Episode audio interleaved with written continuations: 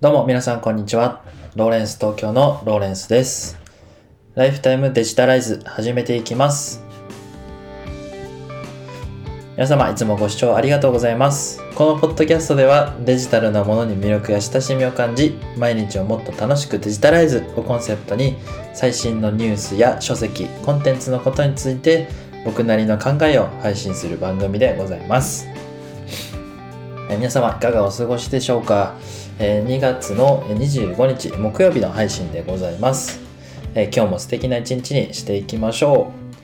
う、えー今日のテーマはですね、えーとまあ YouTuber の、えー、まなぶさんが、えー自分の YouTube 動画の、えー著作権をフリーにしますということでツイートされていましたのでこのコンテンツがの著作権フリーになるこの動きについてちょっと分析していこうと思います。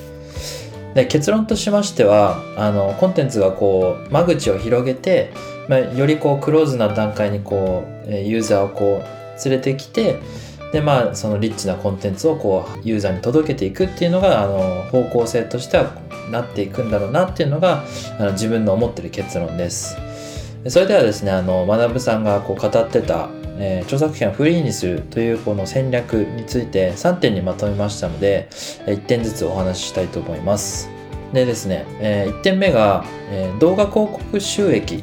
ではなくて、え知名度だったり、え信頼性、まあ、こちらの上昇を、えするために、まあ、こう振り切ったっていうことなんですね。で2点目が、えーまあ、TikTok なんかにこう代表されるこうショート動画みたいなものが今の動画のトレンドにあると。明らかに YouTube の、えーアルゴリズムもですねこのショート動画がこう再生されやすい流れになっているということを掴んでの,、まあそのショート動画の優位性っていうのを語ってらっしゃってそのショート動画はその学さんにとってはあまり得意な領域ではないというような分析をしていてであのショート動画に著作権をフリーにすることによって、えー自分じゃない人にショート動画を作ってもらうこういうふうな、えーまあ、方向性に持っていこうと考えているようなんですね。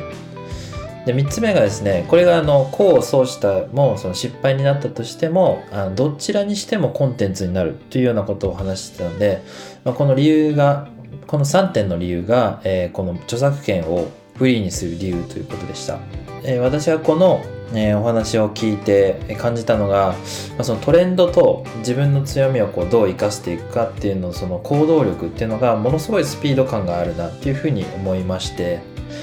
で、まあ、あれだけこうフォロワーがいるインフルエンサーの人たちでも結局あのトライアンドエラーをこう繰り返していって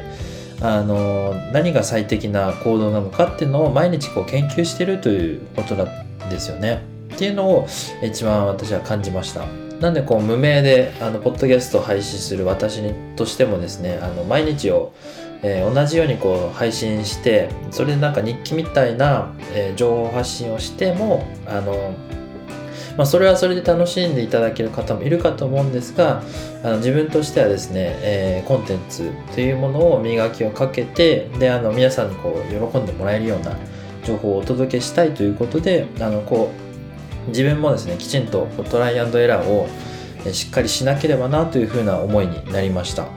で、まあ、それはあの仕事とか、えープライベートのことでも言えるかと思いますのであの、まあ、この機会をですね、えーこれを聞いていただいている方も少しこう自分の、まあ、仕事やプライベートのことでトライアンドエラーちゃんとできてるのかなっていうのを少し感じてあのいただくきっかけになればなというふうに思います、まあ、今後はその、まあ、結論としては、えーこう無料配信というか、まあ、コンテンツ自体があのどんどんこう著作権という概念すらもうなくなっていくのかなっていうような雰囲気も漂っていて、まあ、コンテンツとはというのがちょっとこう怪しくなってくるかもしれないんですけども、まあ、例えばそのジブリが著作権フリーになるっていうようなことはあの当然ありえないと思いますので、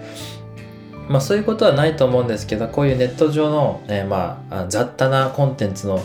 方向性みたいなものはこう今後少し変わってくる可能性があるのかなというふうに思っております。